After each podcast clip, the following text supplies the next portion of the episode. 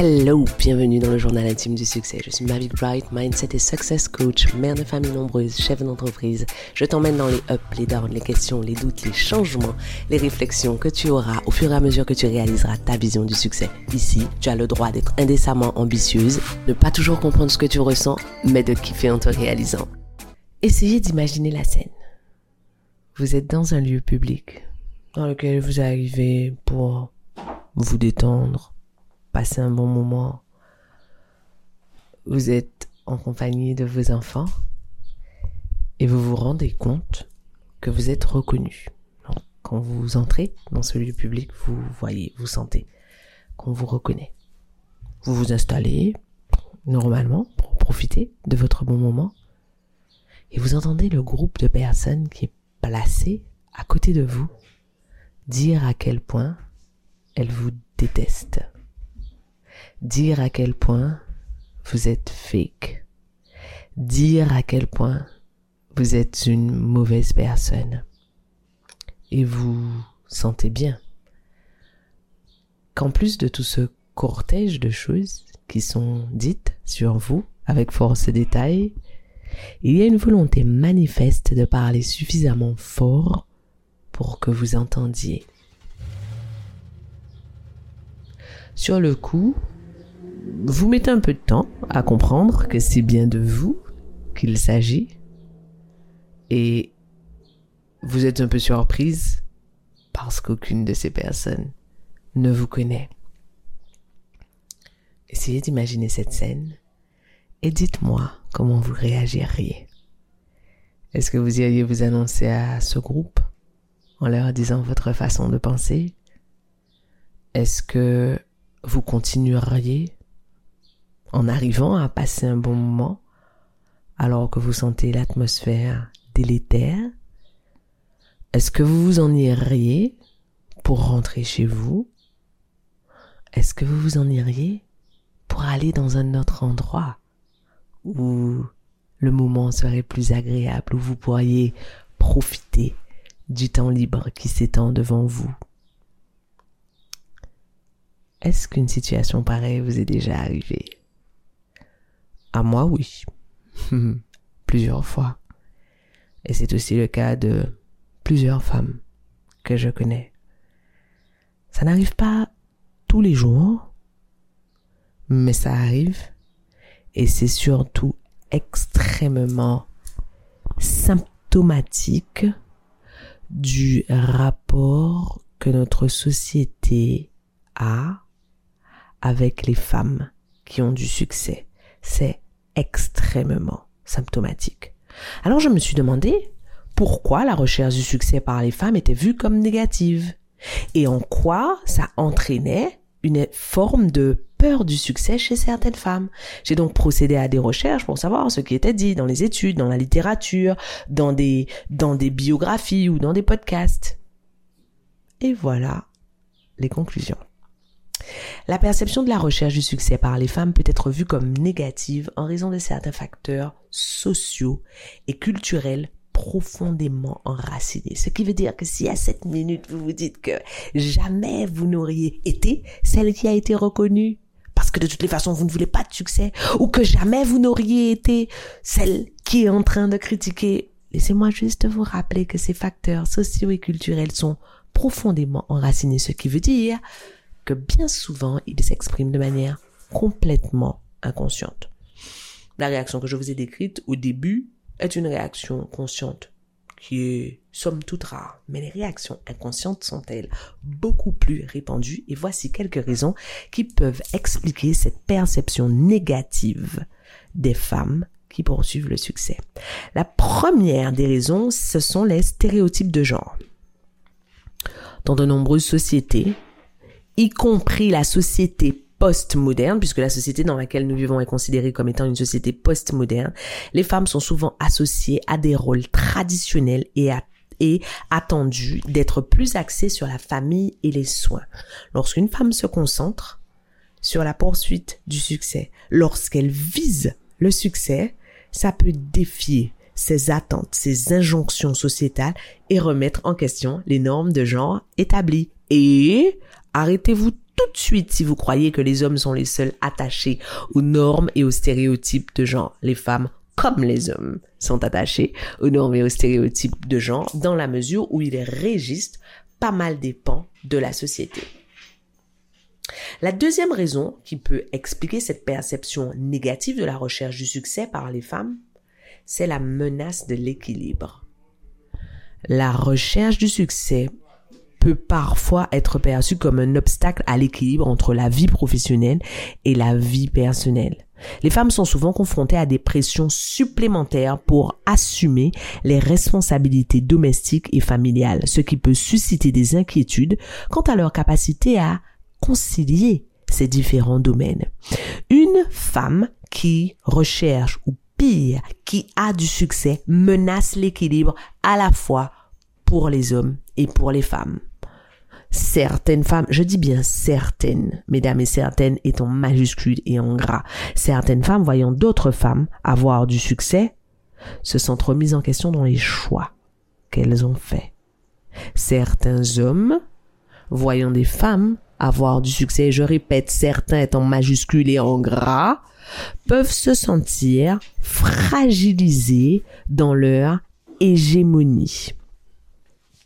La troisième des raisons pour laquelle la recherche du succès par les femmes est perçue négativement, c'est la peur de l'échec.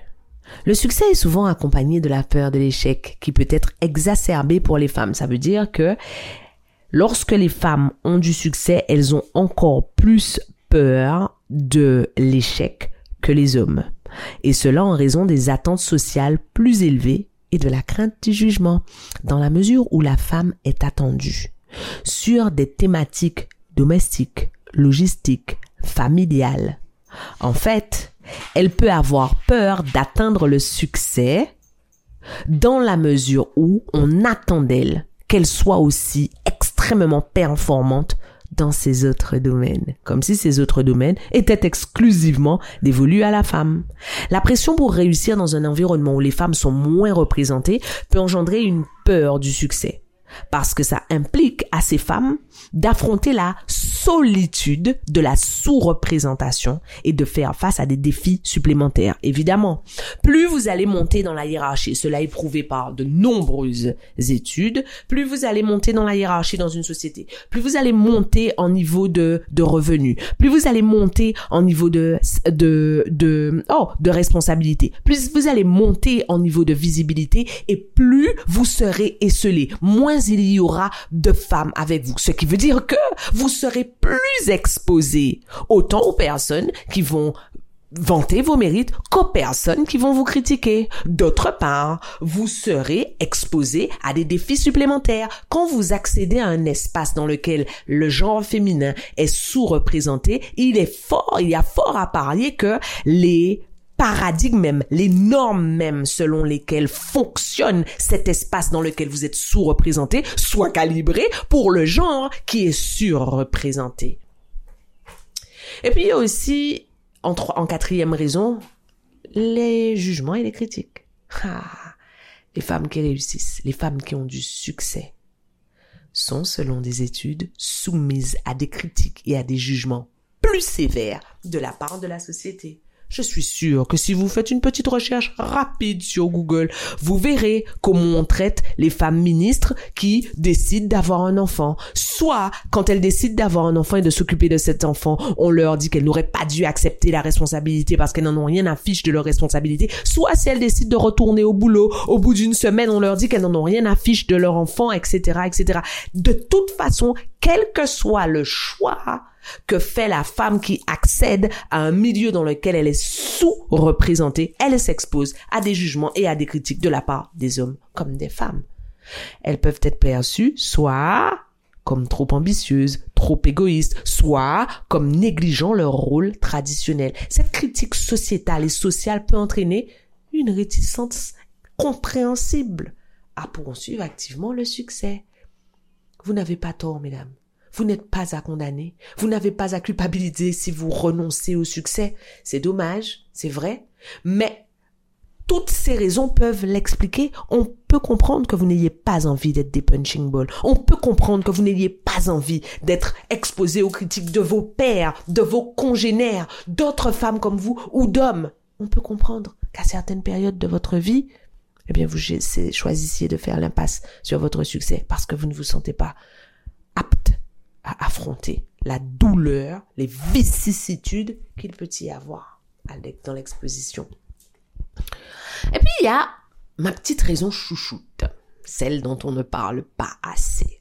L'une des raisons de la perception négative de la recherche du succès par les femmes, c'est la norme de modestie et d'humilité. Les femmes sont encouragées même inconsciemment par la société, par les familles, par l'entourage, par l'establishment, à être modestes et à minimiser leur accomplissement. La recherche du succès peut être perçue comme une violation de ces normes, ce qui peut entraîner une peur d'être jugée comme arrogante, prétentieuse ou d'être carrément déchue de sa féminité. Alors, c'est important quand même de s'arrêter à ce, à ce, ce, moment et de souligner que ces perceptions sont basées sur des stéréotypes et des attentes de genre. La prochaine fois que vous serez dans le groupe en train de critiquer une femme, en vous disant que de toutes les façons, elle a les dents qui rayent le parquet, elle est trop ambitieuse, elle néglige sa famille, ou elle n'est pas suffisamment élégante, ou elle n'accorde pas suffisamment de temps aux siens, qui ne se sont jamais plaints la plupart du temps, ou en tout cas s'ils se sont plaints, ils ne se sont certainement pas plaints à vous. La prochaine fois, rappelez-vous que les stéréotypes et les attentes de gens ne reflètent pas la réalité de la valeur et du potentiel des femmes. Ça ne reflète pas la réalité de la valeur de notre potentiel. Chacune d'entre nous a le droit de poursuivre ses objectifs et son succès. Et la société doit reconnaître et soutenir ses aspirations sans les juger négativement. Et savez-vous quoi? La société, c'est nous. Est-ce qu'on peut s'arrêter une minute et analyser nos comportements? Est-ce qu'on peut s'arrêter une minute et penser au dialogue intérieur qu'on nourrit au sujet de ces personnes dont on imagine ou dont on décide ou dont on juge qu'elles ont du succès. Et maintenant j'ai une question. Demain, quand votre fille aura du succès, qu'est-ce que vous voulez pour elle? Est-ce que vous voulez qu'elle puisse s'appuyer sur le fait que vous ayez pavé la route pour elle? Est-ce que vous voulez qu'elle puisse évoluer dans une société dans laquelle elle aura le droit de poursuivre ses rêves les plus dingues? Parce qu'elle sera moins exposée à la douleur de la critique et du jugement? Si c'est le cas, je ne vous exhorte même pas à poursuivre votre vision du succès. Je considère que ça demeure personnel. Mais si c'est le cas, je vous exhorte à être intentionnel dans les jugements conscients et inconscients que vous émettez au sujet des femmes qui ont du succès. Allons plus loin. Comment se manifestent les stéréotypes de genre dans la société occidentale postmoderne? Quelles sont les, les, façons subtiles dont ces stéréotypes de genre se manifestent? Les stéréotypes de genre se manifestent de façon subtile mais persistante. Voici quelques exemples de, de ces manifestations subtiles. Alors, les rôles de genre traditionnels. Malgré les progrès vers l'égalité des genres, les rôles traditionnels basés sur le genre persistent encore dans notre société. Les femmes sont souvent perçues comme étant responsables des tâches domestiques et des soins aux enfants, tandis que les hommes sont associés à des rôles plus actifs et compétitifs. Ces attentes de genre peuvent limiter les choix et les opportunités des individus. Et si à cette minute vous vous dites non, moi j'ai une vision plutôt égalitaire, j'élève mes filles et mes fils dans une vision égalitaire des rôles de l'homme et de la femme, est-ce que quand vous répartissez les rôles à la maison, vous dites je fais ci, un tel fait ça, ou est-ce que si votre partenaire est un homme, et où est-ce que vous dites un tel m'aide, un tel m'aide avec la maison, un tel m'aide avec les enfants. Comment ça un tel vous aide? Comment ça un tel vous aide? Tant que vous êtes dans une relation d'aide, vous considérez donc que cela relève de votre responsabilité et finalement, quelle que soit l'aide qui vous sera accordée, ce sera toujours bien parce que c'est de l'aide et que c'est facultatif. Je vais vous donner un autre exemple. Quand une petite fille joue avec des poupées, on dit elle joue à la maman. Quand un petit garçon joue avec une poupée, on dit il joue à la maman. C'est un jeu pour les filles. Comment ça, il joue à la maman? Non, il joue au papa. Parce que les papas aussi s'occupent des bébés, les prennent dans leurs bras, les rassurent. N'est-ce pas, mesdames? La deuxième façon subtile dont se manifestent les stéréotypes de genre, c'est la discrimination salariale. Alors je sais pas hein, vraiment si on peut considérer ça comme une manifestation subtile, mais j'imagine que c'est subtil dans les dans les euh, sociétés francophones dans la mesure où le salaire, l'argent, les montants qu'on gagne sont tabous. Les disparités salariales entre les hommes et les femmes persistent dans de nombreux domaines professionnels. Les femmes sont souvent payées moins que leurs homologues masculins pour un travail équivalent, et ça reflète des stéréotypes de genre qui sous-estiment la valeur du travail des femmes et renforcent l'idée qu'elles sont moins méritantes financièrement. Et si vous vous dites à cette minute, ouais, mais je suis victime du fait qu'on ne me paie pas autant, un, quelles sont vos capacités de négociation? Deux, combien de fois est-ce que vous négociez? Trois, combien de fois est-ce qu'à la cafette on vous entend dire, je veux gagner de l'argent, mais je veux pas être riche non plus? Vous avez déjà entendu un homme dire ça? Est-ce que vous savez que les statistiques le prouvent? Les hommes négocient mieux, les hommes négocient plus souvent et les hommes font plus souvent que les femmes des points d'étape. Vous savez ce que ça donne de pouvoir faire plus souvent des points d'étape? C'est que ça vous donne l'opportunité plus régulièrement de dire à vos supérieurs, tu as vu, là j'ai réussi, tu as vu, là j'ai tout déchiré. Alors que quand vous attendez la fin de l'année, que vous acceptez qu'on attende exclusivement la fin de l'année, eh bien vous serez la plupart du temps jugé a posteriori sur les résultats et globalement sur des critères émotionnels, ce qui n'est pas le cas pour les hommes. La troisième façon dont se manifeste subtilement la, les, les, stéréotypes de genre, c'est dans le leadership et la prise de décision. Les femmes sont souvent sous-représentées dans les postes de direction, dans les postes de prise de décision. J'irai même plus loin. Pas seulement dans les postes de direction et de prise de décision, mais dans les rôles de direction et de prise de décision parce que vous n'êtes pas obligé de prendre, d'occuper un poste pour avoir un rôle. Que ce soit dans les entreprises, en politique ou dans d'autres domaines. Or, quand vous regardez les infos, qu'est-ce que vous voyez? Vous voyez des entreprises. Vous voyez des, des, un univers politique. Ça veut dire quoi? Ça veut dire que les petites filles qui regardent la télé voient un, un monde dans lequel les femmes sont sous-représentées au niveau où on prend des décisions. Du coup, les stéréotypes de genre vont influencer les perceptions selon lesquelles les femmes seraient moins compétentes ou moins aptes à prendre des décisions importantes, ce qui limite encore une fois leur accès à des rôles de pouvoir et d'influence. Troisième façon dont se manifestent les stéréotypes de rôle et de genre. La pression sur l'apparence. Les femmes sont souvent soumises à une pression sociale accrue en ce qui concerne leur apparence physique.